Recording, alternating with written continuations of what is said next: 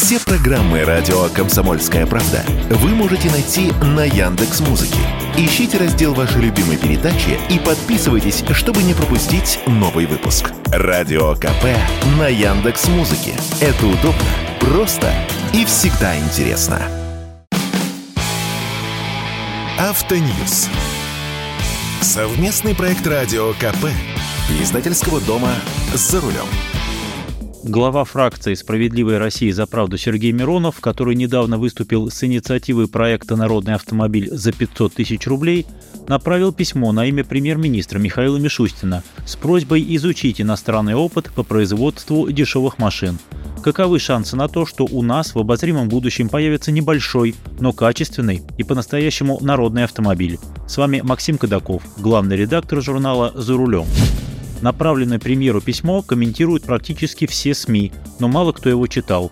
Даже в Минпромторге, насколько я знаю, с этим письмом еще не ознакомились. Поскольку я консультировал Сергея Миронова по ситуации в нашем автопроме, возьму на себя смелость дать некоторые выдержки из этого письма.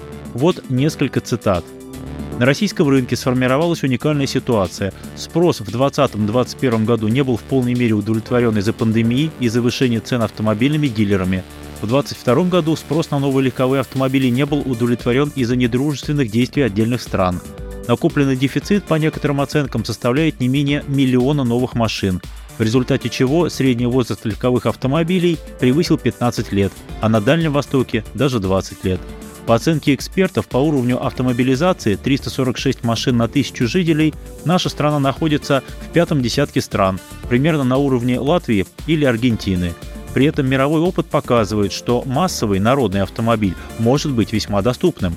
Так, малазийский автомобиль Proton Saga стоит сейчас в пересчете на наши 625 тысяч рублей. Причем такая машина в базовой комплектации имеет и две подушки безопасности, и кондиционер, АБС, систему стабилизации и даже камеру заднего вида. И это не единичное предложение – Граждане Малайзии могут приобрести автомобиль Piraduo Axia за 693 тысячи рублей. Такая машина будет также иметь все ключевые опции, связанные с безопасностью и комфортом. В Индии производится Maruti Suzuki Celerio. Это уже 519 тысяч рублей. Такая машина предлагается со всеми отсутствующими в нашей гранте узлами и агрегатами. Maruti Suzuki Alta еще дешевле. Цены начинаются с 342 тысяч рублей за базовый автомобиль, оснащенный лучше, чем Лада Гранта. Кроссовер Renault Kwid предлагается в Индии за 454 тысячи рублей. И даже в Европе продаются автомобили, сравнимые по цене с Грантой. В Молдавии Renault Logan, например, стоит 970 тысяч рублей. Китае доступны электромобили Лингбао Коко 420 тысяч рублей, Вулинг Мини 380 тысяч, Черри QQ 388 тысяч рублей. Однако их не представляется возможным локализовать в России из-за избыточных требований технического регламента.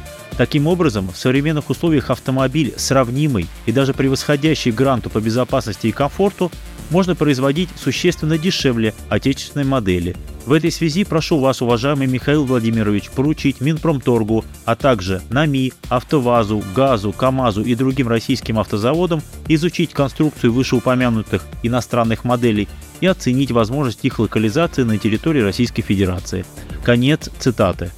Если вы спросите меня, можно ли сейчас в России выпускать хорошие, но недорогие автомобили, то я отвечу коротко – нет. Причин много. Чтобы разработать свой автомобиль полностью новый, необходимо 5-7 лет с огромными инвестициями и с неизвестным результатом. Чтобы выпускать какой-то чужой автомобиль со 100% локализацией, иначе бессмысленно, тоже нужно не слабо вложиться. Причем для начала нужно самим научиться делать АБС, систему стабилизации, электронные блоки, подушки безопасности и много чего еще.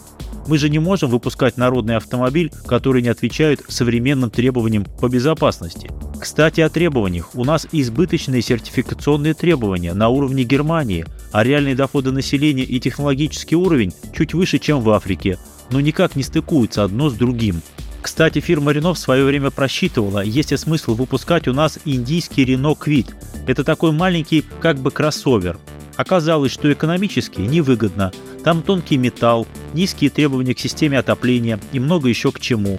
Довести такую машину до наших требований, чтобы она прошла сертификацию, это значит вложить столько денег, что она будет стоить как более крупный автомобиль. Так какой же смысл? Наконец, чтобы снизить себестоимость, нужно выпускать некий народный автомобиль огромными тиражами. минимум по 200-300 тысяч штук в год. А у нас даже в спокойное время гранта продавалось по 130-135 тысяч штук. Маловато будет. Короче, куда ни кинь, всюду клин. Особенно если вспомнить, как в крупных городах с улицы вытесняют автомобили платными парковками. Между тем, в той же Германии автопром – это важнейший драйвер всей промышленности страны.